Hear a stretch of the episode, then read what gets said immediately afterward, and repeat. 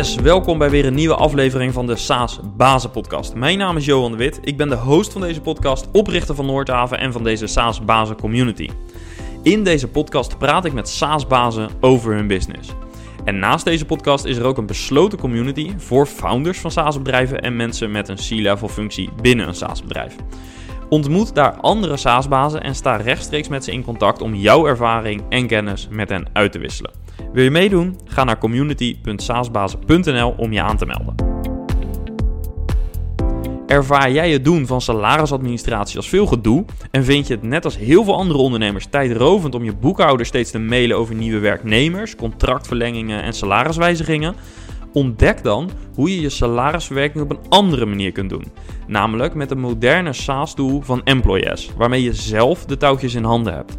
Als luisteraar van de SaaSbazen podcast krijg je bovendien drie maanden helemaal gratis. Ga naar saasbazen.employees.nl voor meer informatie en om jouw deal te scoren. Ja, dit is de SaaS-bazen podcast. En ik praat daarom ook met SaaS-bazen over hun business. Maar soms moet je wat afwijkends doen. Soms wil je een patroon doorbreken en dat doe ik met deze aflevering.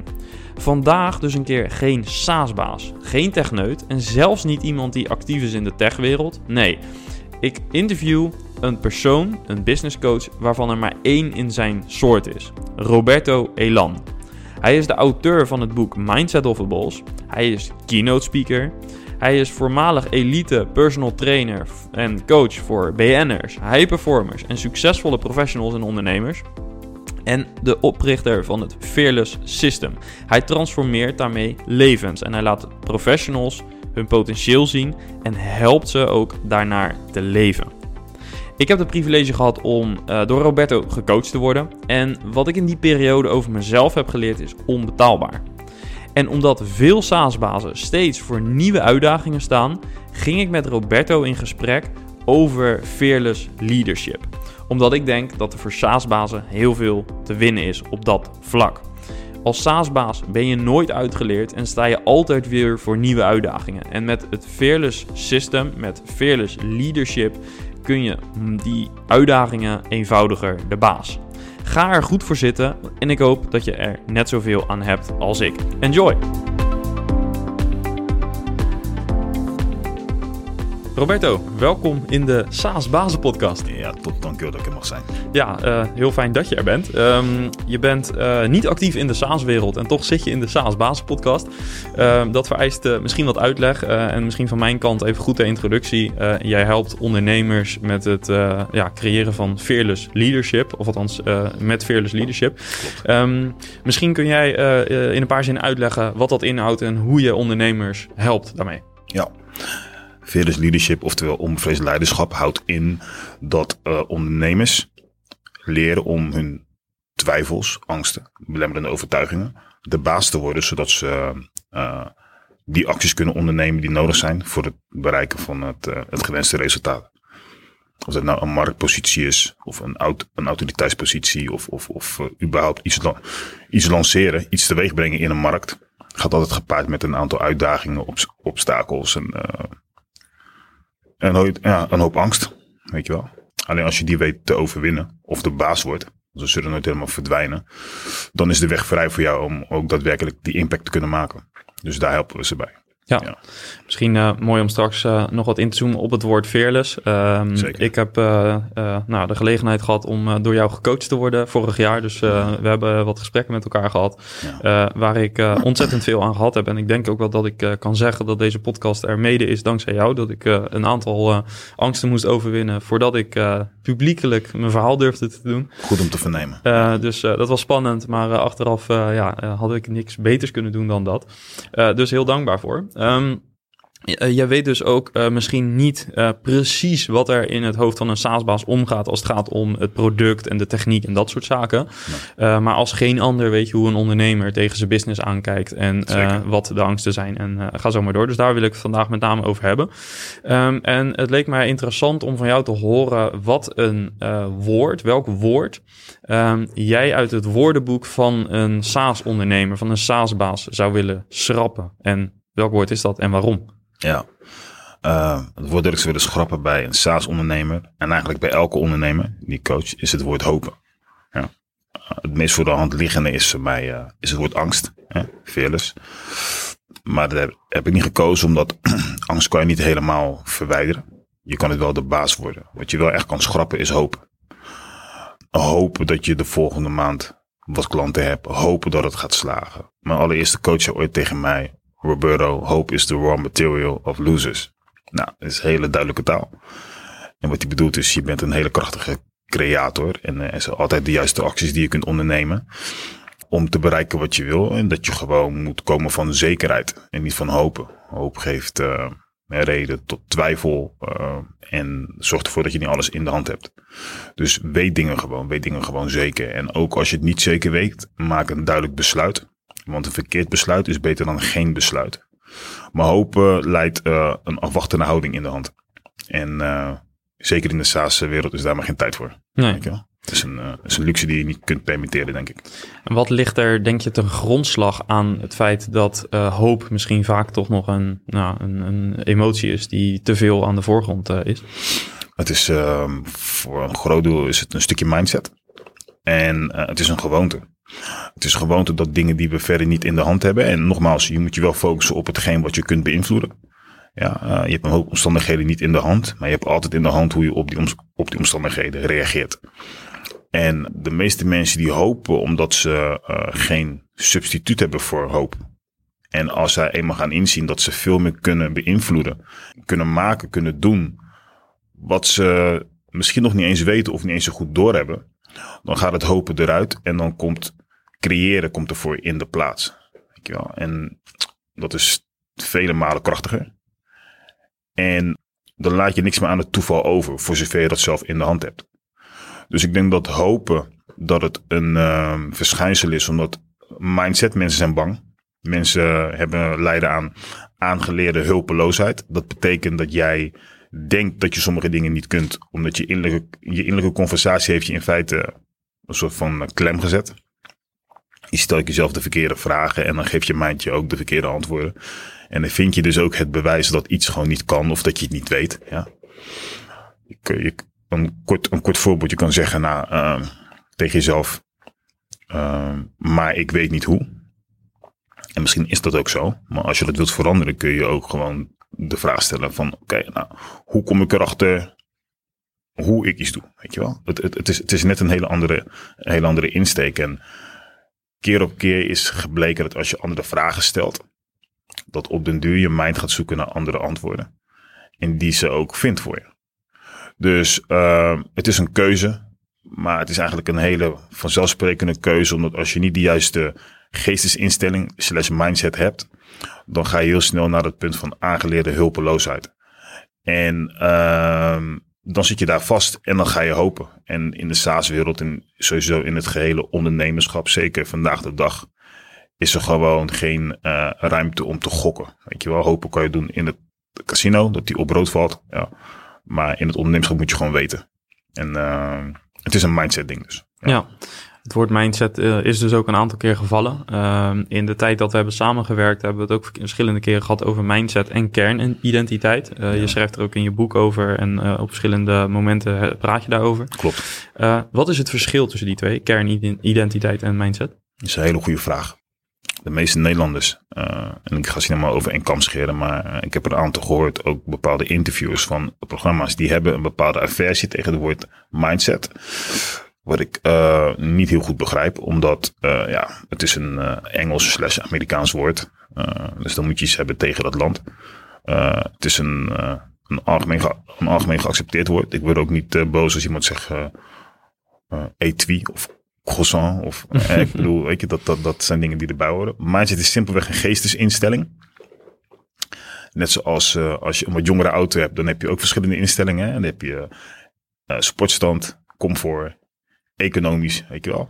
Zo gaat het nemen. En wij zijn geen auto's, maar wij hebben wel mindsets. Geen car settings, maar mindsettings. En een mindset is letterlijk een geestestoestand waarin je je bevindt in een bepaalde specifieke situatie. Je kernidentiteit is letterlijk wie je denkt of kiest te zijn in het leven op zich voor het bereiken van een bepaald levensdoel. Dus uh, ik geef altijd een metafoor met, we hebben allemaal een smartphone tegenwoordig. ik heb een iPhone, laten we even daarvan uitgaan dan. En ik heb een iPhone 11 Pro. En ik kan ermee gooien, kan ermee smijten. Het zal altijd een iPhone 11 Pro blijven. Ja? Dat is de metafoor voor een kernidentiteit. Je kiest iemand te zijn. Het zijn vaak twee of drie woorden. Ik ben bijvoorbeeld een fearless leader. En dat ben ik in alles wat ik doe. Of met, met, met mijn kinderen speel, in mijn huwelijk, in mijn business, in mijn sport. Weet je wel. En dat uitzicht anders. Maar dat kan je niet uitzetten. Dus dat is dus die iPhone 11 Pro. Je mindset kun je vergelijken met de hoesjes die je om je telefoon zet. Ik kan niet mijn telefoon zomaar switchen. Het kan wel, maar dat is niet, niet, niet iets dat je dus heel snel doet. Maar ik kan wel uh, een, uh, op maandag een zwart hoesje, een dinsdag een blauw, woensdag een rode. Dat zijn metaforen voor je mindset. Dus dat betekent dat je voor elke situatie kun je een specifieke mindset ontwikkelen. En je opereert volgens die mindset in die specifieke setting. Dus als jij naar de gym gaat, dan ben je waarschijnlijk ben gefocust uh, in beast mode. Afhankelijk van wat je doet, of je gaat boksen of iets of zo. Of uh, grens, grensverleggend en dat soort dingen. Diezelfde mindset van beast mode, als je hebt gebokst, die meenemen naar huis, naar je vrouw of naar je kinderen, zal niet heel erg productief zijn. Dus dan doe je een ander hoesje op. Die die moet je van tevoren bepalen. Hè? Dat doe ik met ze in het, in het gehele systeem dat we hebben. En op den duur heb je voor je voor de voornaamste levensgebieden, werk, relatie, kinderen, sport, sociaal, heb je een goed ontwikkelde mindset, zodat jij optimaal kunt verschijnen voor jezelf, maar ook voor de mensen om je heen. En dat je elke keer gewoon de beste versie van jezelf kunt zijn in die specifieke situatie. Maar die mindsets, die hebben iets nodig om op gebaseerd te worden. En dat is je kernidentiteit. En dit is wat de meeste mensen niet weten. Dat wist ik ook heel lang niet. En dat heb ik moeten ontwikkelen met de jaren. En dat is het absolute fundament van waaruit je bestaat. De meeste mensen die zullen denken, nou, ik ben toch wie ik ben. Eh, mijn moeder was ook zo, mijn vader was ook zo. En ik zeg, nou, je hebt geen gefixeerde persoonlijkheid. Dat is een mythe, dat is niet waar. En hoe weet ik dat? Ik heb een keer iemand gezien met NPS, meervoudige persoonlijkheidsstoornis, was ik nog vrij jong. En uh, die heb ik in 180 graden, heb ik, of in 180 seconden moet ik zeggen, heb ik die zien veranderen. Kleur ogen, litteken, die die eerst niet was. Ander accent. Degene die deze jongen eerst was, had geen diabetes. Degene daarna wel. Ik zag toen waartoe het brein echt in staat is. En de mind. Dus je kunt wel degelijk veranderen. Alleen, het is een ziekte als je dat niet onder controle hebt. Ja? En uh, als dat kan, kan je mij niet uh, vertellen dat wij niet uh, andere of betere gewoontes kunnen aanleren. Dus het kan zeer zeker wel, maar je moet dus eerst eh, af van die belemmerende overtuiging.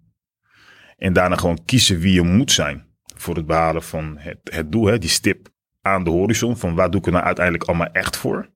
Bedoel je daar ook mee dat je een bedrijfsoverstijgend doel moet hebben? Voor Absoluut.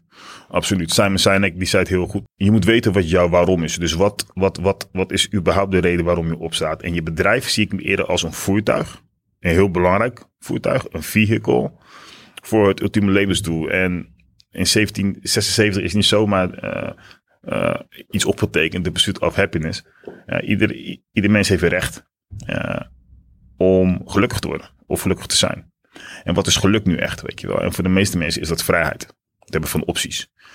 En je moet een bepaalde strategie of een zeker voertuig hebben om te komen op dat punt als ondernemer wil je gewoon heel graag uh, een, een goede en een waardevolle impact hebben op je doelgroep. En daarmee ook gewoon een heel mooi bestaan creëren voor jezelf en voor je dierbaren. Dus het is een win-win.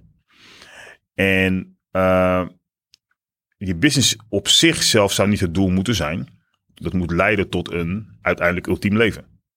Ja? En een legacy. Dat betekent dat als je niet meer bent, wat je achterlaat nog steeds zijn waarde kan hebben voor de wereld. Als je het even heel, even wat groter wilt, uh, wilt trekken. In ieder geval, dat is de insteek die wij hebben, zodat alles gewoon goed op zijn plek valt. En dat is dus echt wat, wat uh, als jij weet wat je levensdoel is, dan uh, je gaat reverse engineeren. Dus je gaat vanuit het einde terug redeneren naar nu. Dan weet je heel goed waar tegen je ja kunt zeggen, waar tegen je nee kunt zeggen. Wie je in de kern moet zijn, hoe je jezelf opnieuw moet creëren. Dat betekent, je bent nog steeds wie je bent met je voor- en achternaam. Maar het krijgt een andere lading. Ja, dus jij bepaalt hoe jij verschijnt. Nou, en als je dat weet in de kern, dat ga je niet meer uitzetten. Dat is gewoon wie je bent. Dus het is letterlijk met jouw kernwaarden, voor zover mensen die weten, want dat weten ze vaak niet eens. Want we zijn allemaal een product voor onze omgeving, hè? voor onze opvoeding, voor wat we hebben gezien. We denken dat we zelf dingen willen, maar we worden eigenlijk gewoon zwaar beïnvloed en, uh, en eigenlijk geleefd door degene wat we zien. Doordat je dat gewoon zelf gaat kiezen. En dat kan je pas doen als je hebt vastgesteld wat het daar echt is, wat jij echt wilt. Niet wat de wereld van je verwacht, niet wat het meest populair is of, het meest logische is, maar wat wil jij nou? En als je dat echt weet en het is, uh, staat op één lijn met jouw diepste kernwaarden, dan vloeit daar je kernidentiteit uit. En dat is heel bevrijdend, dat is heel, heel krachtig ook. En dan zijn die mindsets zijn zo, die zijn zo, zo gemaakt, zeg maar. Die, weet die zijn zo gedaan. En dan uh, zal iedereen dat aan je merken. Je bent veel meer in balans en, en, en je hebt eigenlijk uh, de juiste mindset voor elke belangrijk deelgebied in je leven en voor de meeste situaties. Nou, en dan natuurlijk kan je nog een keer uh, je dag niet hebben of zo, maar in grote lijnen ben je een veel stabieler persoon en uh, ben je veel consistenter. En consistentie leidt tot regelmaat. En als het met de juiste dingen is, leidt dat tot uh, geluk en tot succes. Ja, als ik je zo hoor, um, roept het bij me op dat je echt uh, op een heel hoog bewustzijnsniveau moet leven. Hè? Want als je een mindset bewust moet kiezen, dan moet je daar dus ook uh, op dat moment bewust van zijn dat je kunt kiezen. Hè? Want ik denk dat heel veel mensen dat eigenlijk al niet eens in de gaten hebben. Uh, laat ik even voor mezelf spreken. Zeker voordat ik bij jou aan tafel zat, zo'n kleine twee jaar geleden, wist ik dat eigenlijk niet eens. ik had daar eigenlijk simpelweg nog nooit echt bij stilgestaan. Ik ben gewoon wie ik ben. En ja, ik neem wel zoals het komt. En um, door op een hoger bewustzijnsniveau te gaan leven, zie je inderdaad dat er meerdere opties zijn. maar hoe houd je dat scherp? Uh, hoe zorg je ervoor, wat zeg je tegen cliënten die dit graag willen, die wel die opties zien om te kiezen tussen een verschillende mindset, afhankelijk van de situatie. hoe houd je dat scherp? Hoe cultiveer je dat? Ja, wederom een hele goede vraag die je stelt. Um, het is iets organisch. Dus je creëert iets en net zoals dat je dagelijks, als het goed is, je tanden poetst en je zorgt voor je persoonlijke hygiëne, doe je dat met dit ook. Als je dat uh, niet doet, als je niet jezelf goed verzorgt, je kan niet vandaag heel goed douchen en alles heel goed doen en verwachten dat het volgende week nog steeds even schoon is. Dus wat je moet doen is je herhaalt het. En wat herhaal je dan? Je hebt uh, een bepaalde routine, een ochtendroutine vaak. Ik zeg ochtend omdat je mind, blijkt uit wetenschappelijk onderzoek, is dan uh, heel erg ontvankelijk voor suggestie. Dus je moet je, onder, je onderbewuste moet je zien te beïnvloeden. En dat doe je door zoveel mogelijk in alpha-staat te verkeren. En uh, je hebt vier stadia van bewustzijn. Je hebt beta, dat is als we wakker zijn. Ja, je hebt alpha, dat is precies eentje doen. Dus een beetje een meditatieve staat. Dan heb je theta, is een nog diepere staat. Kan je ook al aan het slapen zijn. Maar als je getraind bent, dan zit je in een hele diepe meditatie. En je hebt delta. Delta ben je gewoon weg. Dat is je, je remslaap, zeg maar. En um, wat je doet in de ochtend, dan ben je zoveel mogelijk in alpha. En dan is het belangrijk dat je met de juiste affirmaties, met de juiste uitspraken, met de juiste specifieke oefeningen, jezelf een soort van programmeert voor die dag. Ja, dus je, je plaveit in feite de weg al nog voordat je hem gaat bewandelen. En zo krijg je letterlijk invloed erop. En dit is nog iets wat de meeste mensen niet weten. Die denken van je kan je dag toch niet beïnvloeden. Nou, ik heb dat ook heel lang gedacht. En dan gaat de hele wereld voor ze open. Um, maar die invloed heb je dus wel. Weet je wel, we zijn allemaal uh, energie. En het is veel praktischer dan je denkt, want uh, de nuchtere IT'er, denk ik, weet je, die denkt van nou, het is wel een beetje, is een beetje zweverig en zo, maar ze kunnen gewoon hun onderzoek erop naslaan. Het is allemaal heel erg concreet gemaakt. Het is gewoon echt de concrete wetenschap nu. Maar we zijn allemaal energy. Dus als jij komt vanuit de juiste energie, je kan het visualiseren en je gelooft in zo'n verloop, uh, helpt het, uh, het universum je een handje mee. En kan je dus dingen naar je hand zetten tot op een zekere hoogte. Dus het is belangrijk dat je in ieder geval intentioneel leeft. Dus dat betekent dat je niet wordt geleefd door je telefoon en door de e-mails die je krijgt en dergelijke. Of met je verkeerde been uit bed stapt. Reserveer tijd voor jezelf. Een minuutje of vijf is al voldoende. Het gaat niet zozeer om de lengte, maar het gaat om de consistentie en de regelmaat. En als je dat doet, dan oh, is het heel makkelijk om jezelf te blijven herinneren aan wie je hebt gekozen te zijn en wat je mindset is. Of wat je mindsets gaan zijn voor die dag. Wat je wil bereiken die dag. En aan het einde van die dag kort te evalueren. Weer voor een, een minuutje of vijf. Van wat heb ik ervan gebakken? En waar ben ik dankbaar voor? En wat heb ik ervan geleerd? En wat doe ik morgen beter? Nou, als je zo in het leven staat dat je jezelf gewoon minimaal een, een, een punt procent wilt verbeteren elke dag. Nou, dan is een transformatie binnen een jaar is gewoon heel erg goed mogelijk. In de beste versie voor jezelf. En als je dat blijft doet, een continu proces, dan blijf je dus verbeteren. Ja. Dus je hebt een aantal specifieke momenten dat je erbij stilstaat. Je bekrachtigt dingen. En vervolgens ga je het leven. Het is niet het enkel noemen. Je visualiseert het, je hebt het helder voor je. Je kent hit the target that you can't see. Dus je moet het gewoon concreet maken voor jezelf. Je moet het in je gedachten kunnen zien. Je moet het zelfs kunnen voelen. En dat gevoel hou je zo lang mogelijk vast. Dat, dat heet een meditatieve staat. Dat doe je niet enkel in de kleermaker zit, maar dat leef je. En als je dat doet, ja goed, dan, dan, dan, uh, dan kom je een heel eind. Ja, dus een doorlopende reinforcement eigenlijk van uh, waar je naartoe wilt. Precies. Ja. Uh, je gebruikte net ook de term innerlijke conversatie en uh, het stellen van betere vragen aan jezelf. hoe train je dat? Ehm, jij zei het al heel goed. Je bewustzijn. Je moet je bewust zijn van dingen die gebeuren en die in je omgaan. En ben je in het begin niet. Op de duur kan je wakker worden geschud en denk je, oh, wacht even, daar had ik niet eens zo door. En dan ga je erop letten. Ja. Dan is je uh, cortex, je, uh, die, die, die, die, de, je, je, amygdala, uh, op zijn Nederlands slash Latijns, is dan geactiveerd. En dan daar heb je de oog voor. Dus dat, een ander voorbeeld is, um, hoe leg je het kort uit? Stel je voor, je wil een, je wil een rode Porsche. Ja? En eerst wist je dat nog niet, maar je hebt de keuze gemaakt van, het gaat hem worden. Binnen twee jaar heb ik een rode Porsche. Vanaf dat moment moet je niet raar opkijken. Als overal waar je heen gaat, jij een rode Porsche ziet. Weet je wel? Dus als je eenmaal iets hebt opgemerkt en je hebt besloten om daarnaar te gaan kijken en daarop te gaan letten, dan word je bewust ervan. Dus dat is stap 1. Um, ehm, en, en eenmaal bewust, dan kan je jezelf gaan corrigeren wanneer jij weet van oké, uh, dit is niet de conversatie die ik nu moet hebben om te komen waar ik wil komen. Weet je wel, als jij weet nogmaals wat jouw einddoel is, of wat je wilt bereiken, dan weet je ook wel welke termen en welke soort manier van praten uh, leiden tot dat gewenste punt. En welke niet. Ja. En dan kan je daarin een schifting maken. Dus je wordt een soort van een observeren van jezelf. Weet je, wel? je, je betrapt jezelf op gedachten, op gewoontes, dat je denkt, wow, en die gaan zo makkelijk. En het is een gewoonte geworden. Maar je wordt nu letterlijk, dus met je bewuste uh, mind, ga je eigenlijk je onbewuste mind een beetje gadeslaan. En dan zie je gewoon waar je een hoop dingen kan, uh, kan verbeteren. En in het begin is dat uh, best wel veel. Maar dan moet je ook gewoon weten, dan moet je accept accepteren. Het is een proces, maar dan word je heel snel behendig in. En het vervangen van een negatieve conversatie of een niet werkbare conversatie met een werkbare conversatie uh, brengt heel snel uh, een positieve verandering teweeg. Zowel in je gesteldheid, hoe je je voelt, ook in wat je bereikt, maar ook in hoe je bent voor andere mensen. Dus het begint met awareness, met bewustzijn. Dat is uh, denk ik het sleutelwoord. En van daaruit stap voor stap gewoon gaan handelen. Ja, zit daar ook een beetje de vier fasen van leren in? Hè? Dat je dus in het begin onbewust bent van het feit dat je incompetent bent, of misschien wel onbewust, dat je onbewust leeft. Ja. En dat je van daaruit naar je volgende fase gaat. Ja, ik, denk dat het een uh, dat het heel goed voorbeeld is wat je dus nu uh, aanhaalt. Uh, de vier fases van leren. fase 1 is je bent onbewust onbekwaam. Je weet niet wat je niet weet. Daarna ben je bewust onbekwaam. Je weet nu wat je allemaal niet weet. maar je moet nog leren hoe je het kunt wijzigen. Dan ga je naar bewust bekwaam. Nu weet je wat je moet doen om het beter te doen, maar het is nog geen automatisme.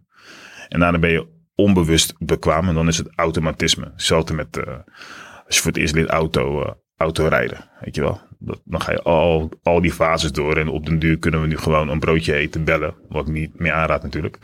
En gewoon je auto rijden. Ik bedoel, op den duur kan je dat. Eerst dan moest je nog kijken over je linkerschouder in je dooihoek. En, uh, dus je wordt er bekwamer in. Maar dat is zeker een heel goed voorbeeld van...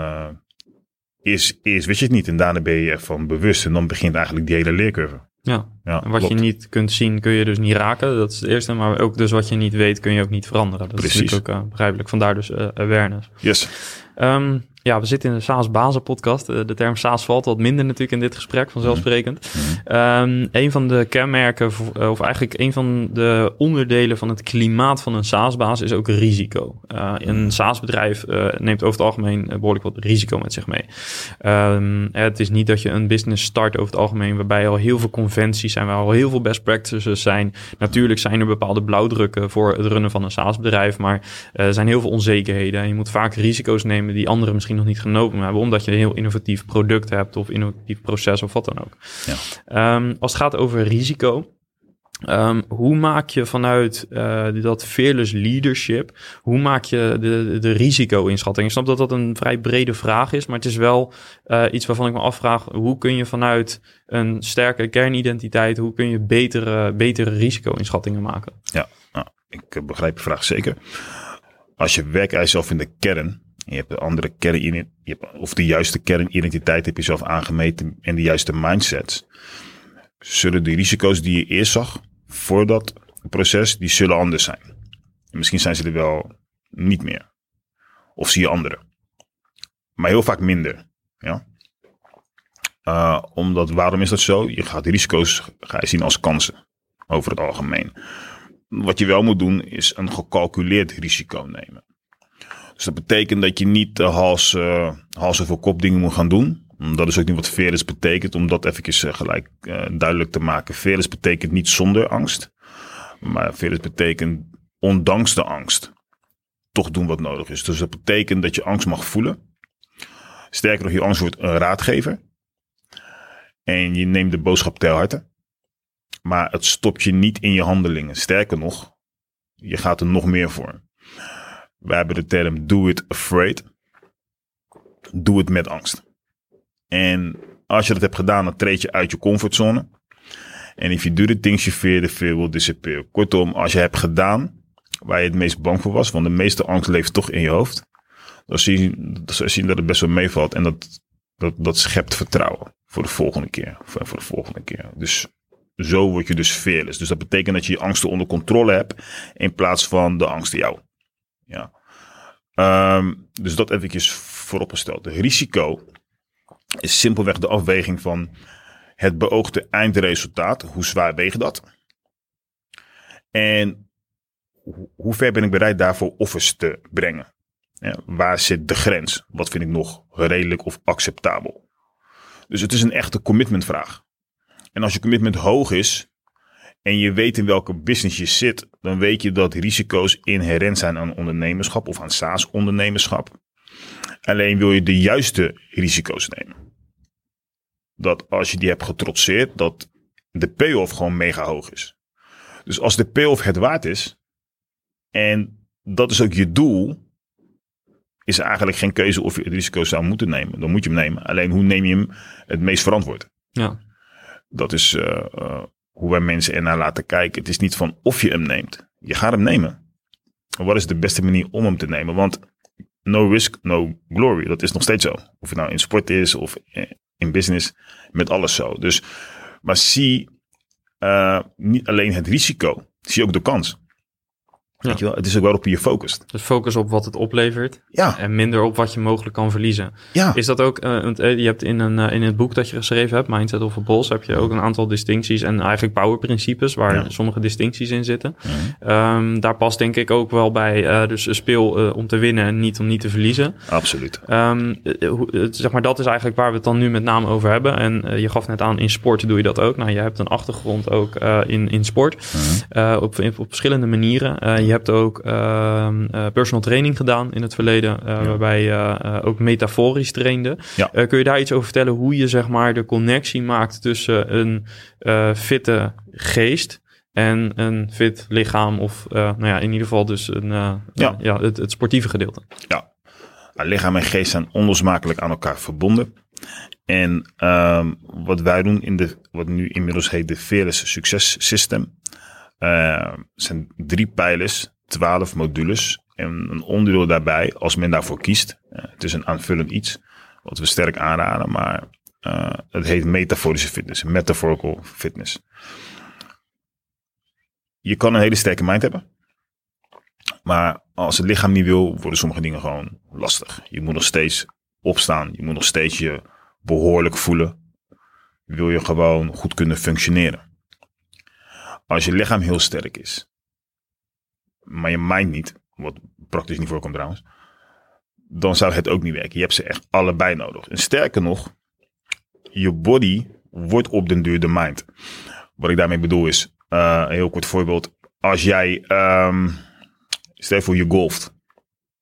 In het begin moet je het nog leren, weet je wel. En later zit het er goed in. Je hebt een goede swing, alles zit er goed in. Doe je dat al een jaartje of eh, tien, op een aardig niveau, dan heb je mij niet meer zo zin nodig. Je onbewuste mind neemt gewoon over.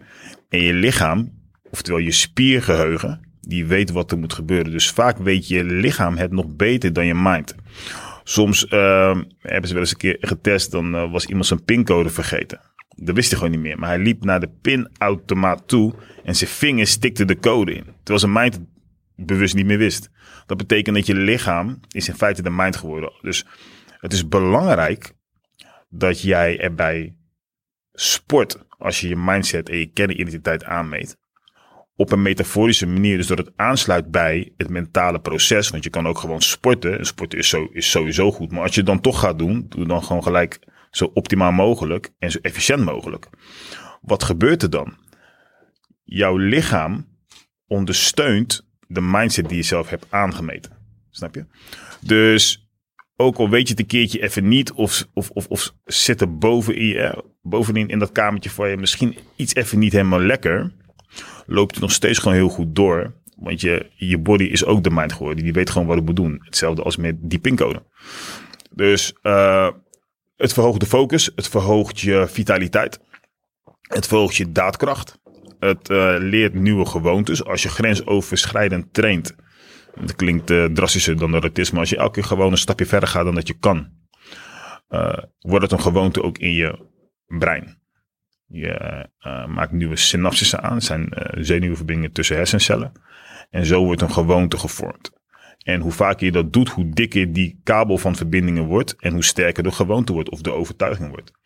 En dat gaat heel snel uh, met sporten. Dus het, het heeft een, synergetische werking. Snap je? Dus dat is zoals wij het doen met hele specifieke oefeningen. De innerlijke conversatie oproepen bij iemand. Ze ervan bewust maken van kijk, nu doe je het ook. Alleen in een andere situatie, maar het is dezelfde conversatie. Ja. Het is oncomfortabel, je wil opgeven. Nou, dat doe je niet alleen maar als je uh, gehurkt zit tegen een muur aan en je raakt verzuurd. Maar dat doe je ook wanneer het gewoon niet comfortabel wordt en er te veel druk is, het even niet meer ziet zitten. Het is dezelfde. In je business. Ja, in, ja. je business. Dat of bijvoorbeeld uh, een, concurrent die. Uh, een concurrent, een tegenslag. Weet je, het is in je business of gewoon in je leven zelf. Het is niet alleen in een sportspecifieke situatie. Het is alleen een hele, mooie, hele mooie situatie om te gebruiken als een soort van laboratorium, als testruimte. Om die conversatie gewoon naar boven te krijgen. En dan men daarop te coachen. En hoe doe je dat? Door tegen ze te praten. Dus, dus ver, verbaal. Maar ook door ze lichamelijk vervolgens die handelingen te laten doen die ze moeten doen om dat te overwinnen. Nou, doen ze dat eenmaal, dan registreert je brein dat. Dan komen er allemaal hormonen bij en dopamine en serotine. En die slaan dat op in het geheugen. Je dat een aantal keer, dan ga je dat zien als wenselijk gedrag. Wat gelinkt is aan jouw doel. Dus je programmeert jezelf en in die, in die tussentijd word je nog fitter. Uh, krijg je meer vertrouwen, want je durft ook te vertrouwen op je lichaam. Vooral als je functioneel traint, hè, dan uh, ben je niet gespierd en ga je door je rug als je een boodschappentasje dus optilt. Maar je, je kan traplopen, je kan spelen met je kinderen. Je kan, weet je, je kan gewoon echt lekker bewegen. Dus uh, het draagt bij aan het algehele geluk, maar het, het versterkt elkaar. Je, dus je creëert jezelf echt helemaal opnieuw. Het kan ook zonder sporten, maar het zal nooit zo krachtig zijn als dat lichaam en geest aan elkaar zijn verbonden. En uh, sporten op zich is gewoon goed, maar als je dat bij ons doet, volgens onze methodiek, dan versterkt het elkaar zo. En dan is 1 in 1 3. Ja, kun je voor de luisteraar uh, een, een heel concreet voorbeeld noemen van zo'n uh, metaforische training? Wat, waar moeten ze aan denken? Um, ze moeten denken aan, um, nou, ik zal een voorbeeld geven. Um, een cliënte van mij in het verleden, die, die gaf heel snel op. Die was super getalenteerd, heel erg creatief, kon dingen goed opstarten. En bij de eerste de beste tegenslag gaf ze op. Dat kwam vanwege een belemmerende overtuiging die we, die we hebben weten te vinden. Voor anderen een speld in de hooiberg met ons systeem. Vind je ze? Nou, en wat was haar overtuiging? Ze kwam van een hele uh, dominante, autoritaire, lieve voor haar vader, maar uh, zo was die man. En die had gewoon duidelijk de overtuiging uh, vanuit zijn cultuur, kwam vanuit het oosten. Het was, een vrouw moet gewoon goed zijn voor haar succesvolle man. En een succesvolle man runde business. Vrouwen zijn niet gemaakt om business te runnen. En zij wilde in de mode haar eigen imperium gaan opbouwen. En ehm, nou, dat deed ze, want uh, ze luisterde naar Beyoncé en ze keek naar de power uh, vrouwen in de wereld en zo. Dus dat doet je bewuste brein, die 5%, maar die 95%, die, uh, die is al vanaf kinds af aan geprogrammeerd van dat is gewoon niet wat je behoort te doen. En haar kernidentiteit was eigenlijk dus gewoon die lieve dienende vrouw voor die succesvolle man. Maar haar wens was om dat zelf te zijn. Nou, toch tegen draad, zoals dochters dus kunnen zijn, tegen, de, tegen het advies van haar vader in maar toen de eerste tegenslag kwam, zei haar uh, diepste overtuiging van zie je, je bent hier niet voor in de wieg gelegd. Wat je vader zei is waar. Kap er maar gewoon mee en wees nou maar gewoon die lieve vrouw voor die, ja, voor die succesvolle man die ondernemer is. Die overtuiging hebben we, lang verhaal kort, hebben we bij haar weten te vervangen met in het diepste van haar zijn wel te geloven dat zij diegene is. En dat zij net als ieder ander, man of vrouw, uh, een tegenslag kan absorberen en er sterker uit kan komen. Dus in plaats van je kan het niet, is het meer de mentaliteit van uh, mentale veerkracht en a phoenix rising from the ashes. Weet je, een beetje dat. Nou goed, dat zat erin. en zo trainden we haar ook. Dus om, om op jouw vraag terug te komen. Hoe, hoe deden we dat? We gingen haar trainen op verzuring. Nou, voor de mensen die helemaal niks met sport hebben, dat betekent dus dat er, dat er lactaat, melkzuur wordt opgebouwd in je spieren. Dat gaat branden en dan wil je stoppen. En dan krijg je diezelfde innerlijke conversatie. Het is niet comfortabel en je wilt stoppen. Dat is in feite de kern van het hele verhaal. Dus dat ga je zo snel mogelijk oproepen. Ik kan er uh, laten, uh, laten rondlopen en dergelijke. En dan is er 40 minuten niks aan de hand. Nee, we gaan gelijk. Boom. Iets wat niet comfortabel is, wat ze niet gewend is. In dit geval was het de wall sit. betekent dat je in een hoek van 45 uh, graden ga je tegen de muur zitten. En je bovenbenen die vinden dat op een duur niet zo prettig. En als het te langzaam gaat, dan gooi je er wat schijven op. Van 10 kilo of 15 kilo en dan gaat het hard. En op den duur uh, zegt ze nee. Nou, haal ze eraf. En zeggen nee, dat doen we niet. Ja, maar kan niet, ik ga vallen. Zeg, nou, dan val je maar. Nou, dat deed ze niet, want ze had een hele stabiele houding. Maar ze wilde gewoon, ze wilde stoppen. Het deed pijn. Nou, toen moesten ze dus door die pijn heen. Nou, in het begin was het heel, allemaal drama, gillen en dergelijke. Haalden ze een minuut. 1 minuut drie of zo. Het was drama en het was bijna mishandeling en dat soort dingen. De volgende week komt ze natuurlijk weer terug, want ze zag dus dat ze overdreven had gereageerd. En uh, vier weken later zat ze op uh, eh, 6 minuten 28 of iets. Wow.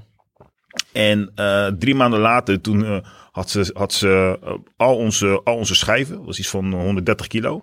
En ging onze trainer van 80 kilo erop zitten. Dezelfde vrouw, weet je wel. En deed ze een glimlach en maakte ze een foto voor op social media. Volgens mij is het nog ergens te vinden, ook ergens op Instagram.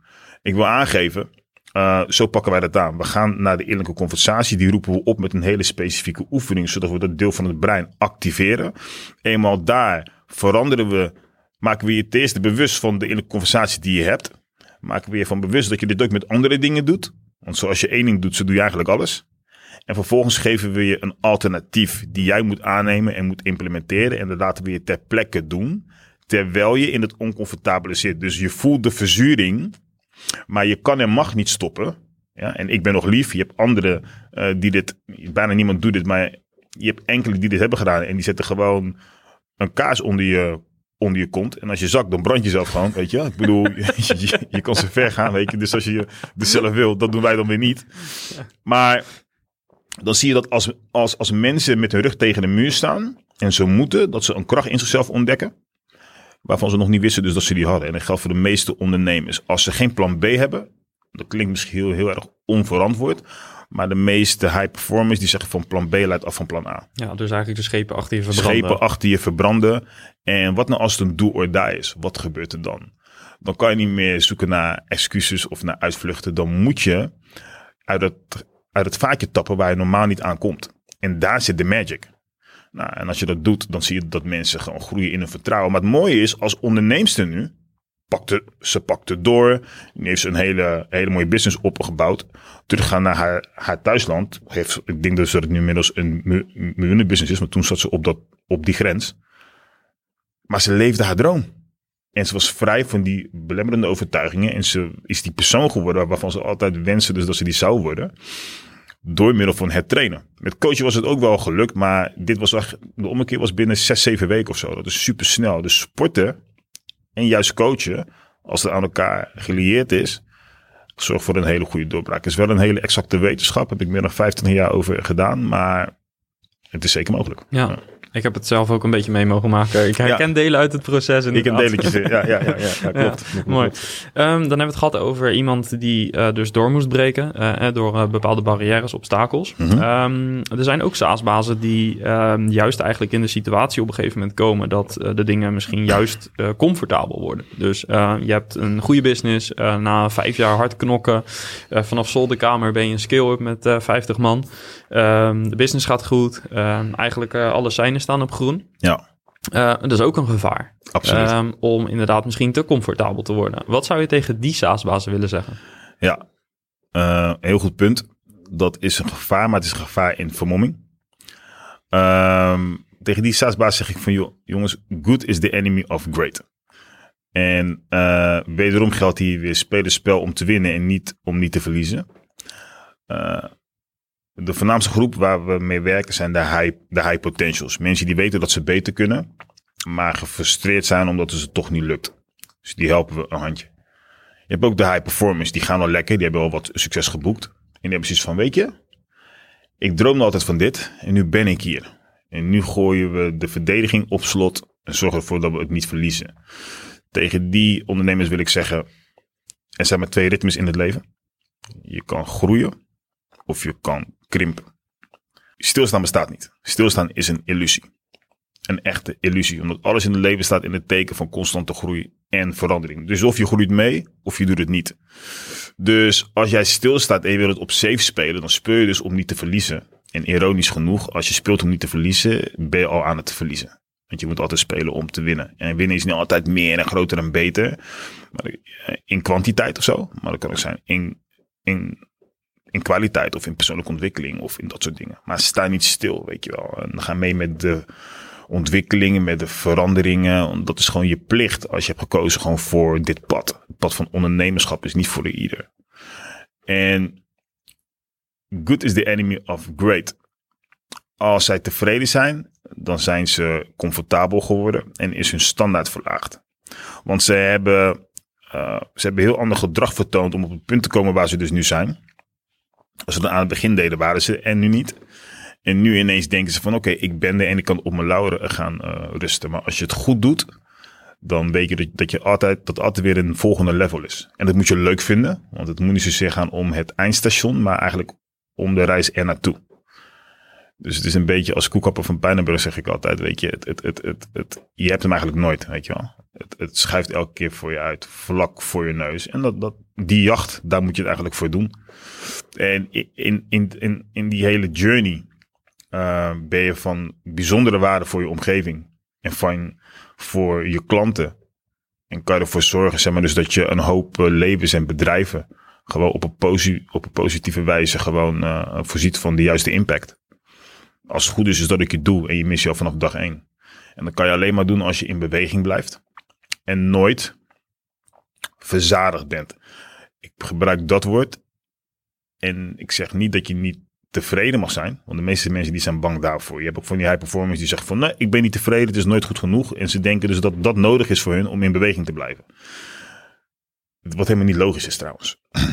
Wanneer doe je iets, uh, wat, wanneer is de kans groot dus dat je weer iets gaat doen, dat je in herhaling treedt. Als je iets leuk vindt, als iets is bevallen, zo werkt je brein ook. Weet je, wel? je krijgt dopamine, je denkt, hé, hey, dat wil ik weer. Zo werkt een, een verslaving ook. Dus zorg ervoor dat je juist heel veel positiviteit linkt en dat je tevreden mag zijn. Dankbaar mag zijn voor wat je hebt bereikt. Maar nog niet verzadigd. Hm. In plaats van niet tevreden zijn. Weet je wel? Want het is wel de bedoeling dat je gelukkig bent in het gehele proces. En niet pas gelukkig bent als je dat ene punt hebt bereikt. Want als je daar aankomt, kom je er vaak achter dus dat nog steeds hartstikke leeg is. En wat ga je dan doen? Zet je weer een volgend doel. Het houdt je in beweging, maar je bent niet gelukkig. En nogmaals, het hoogste doel is om gelukkig te zijn en anderen gelukkig te maken. Door middel van jouw dienst, jouw product en dat soort dingen. Want we leven nu, niet pas over 10, 20, 30 jaar. Dus uh, wees inderdaad tevreden, maar niet verzadigd.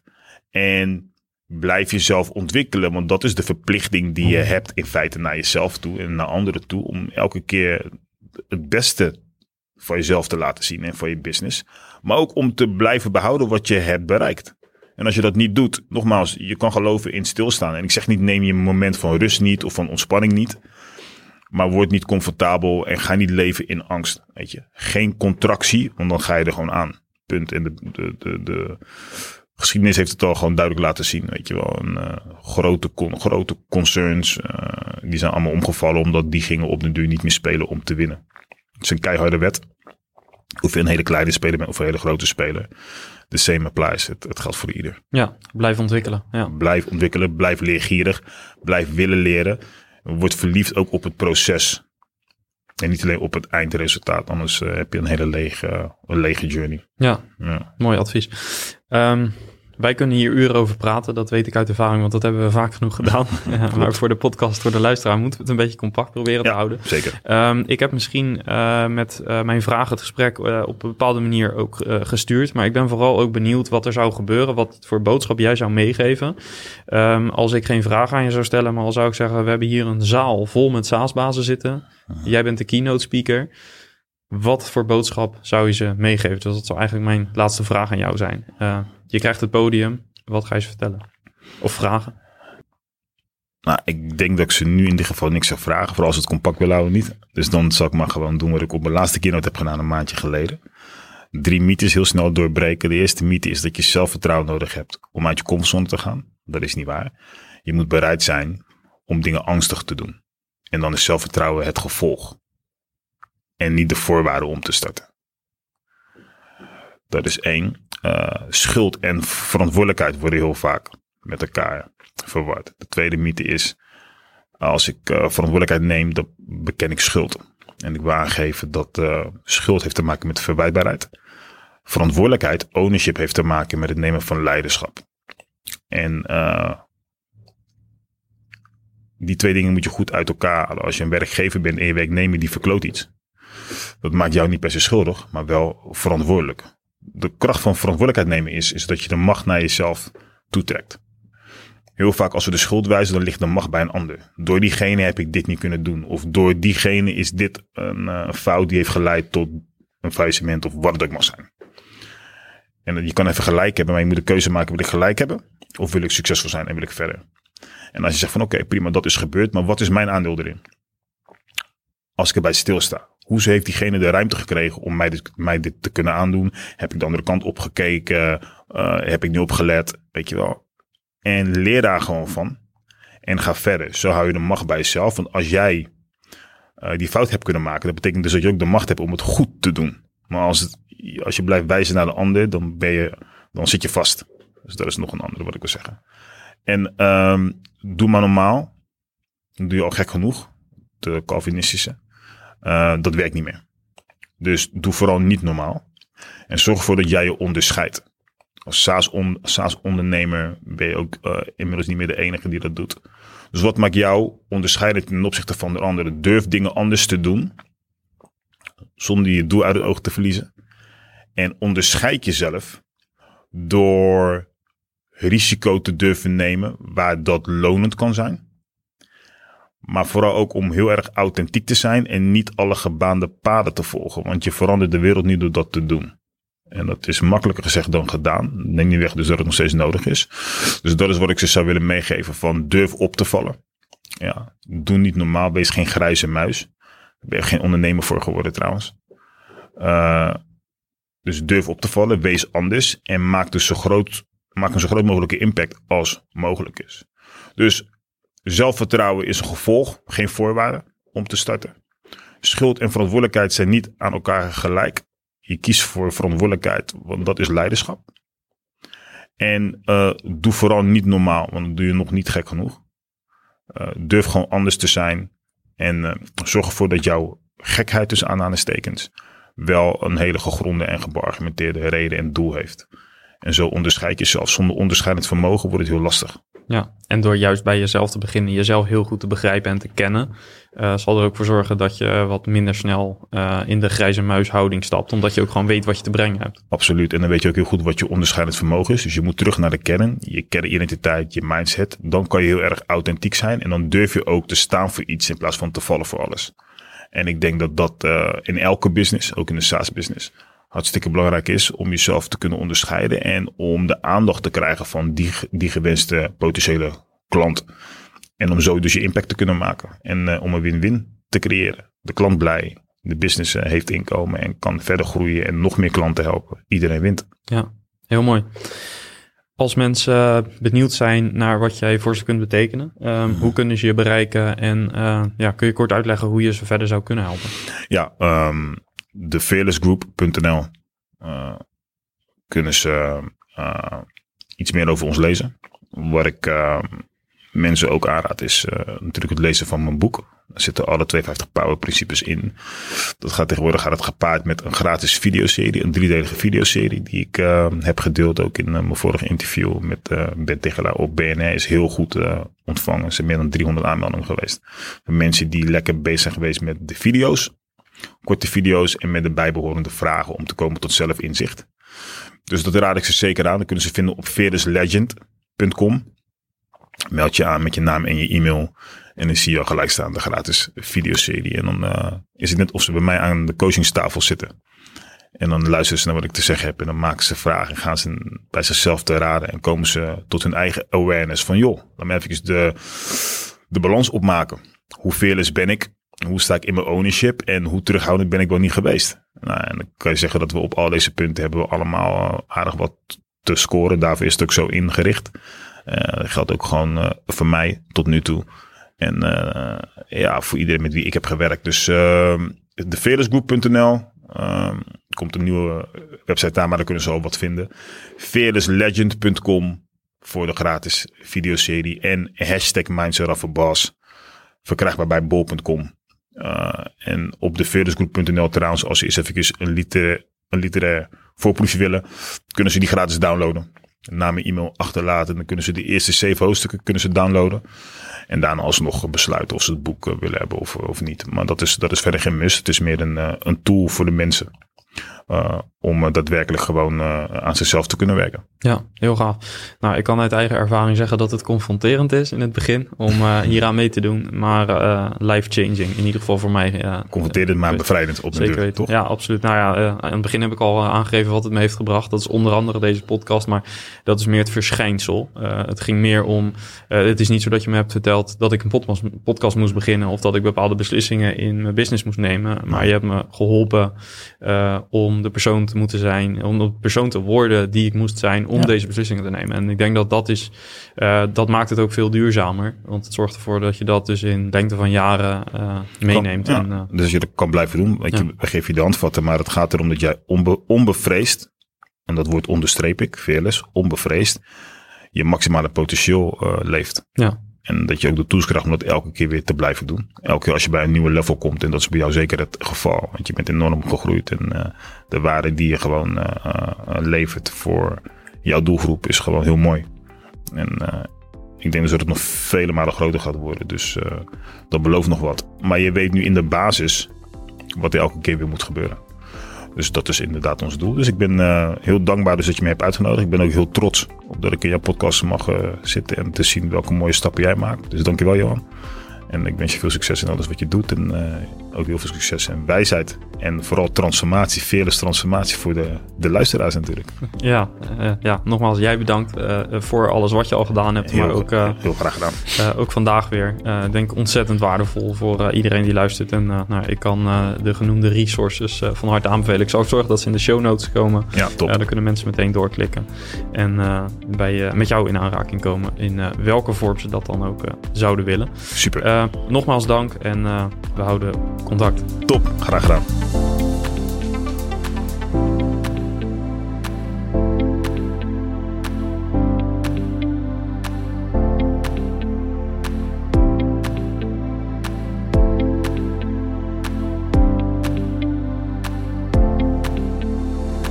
Yes, en tot zover mijn gesprek van vandaag. Ben je zelf een SaaS-baas en wil je met andere SaaS-bazen sparren over jouw business? Meld je dan aan voor de community op community.saasbazen.nl. Of heb je een vraagstuk dat je met mij en mijn team wilt bespreken? Voeg me dan even toe op LinkedIn. Vermeld daarbij dat je via de podcast komt, want ik krijg aardig wat verzoeken en op die manier kan ik jouw vraag er wat sneller uitfilteren. Wil je het verhaal van vandaag delen met een SaaS-baas uit jouw netwerk? Stuur de aflevering dan door. En heb je feedback op de podcast of wil je eh, jouw verhaal delen? Of heb je veel plezier in het volgen van de podcast? Laat dan een review achter en schrijf op wat je ervan vindt. Bedankt voor je support en ik zie je graag volgende week weer. Bye bye.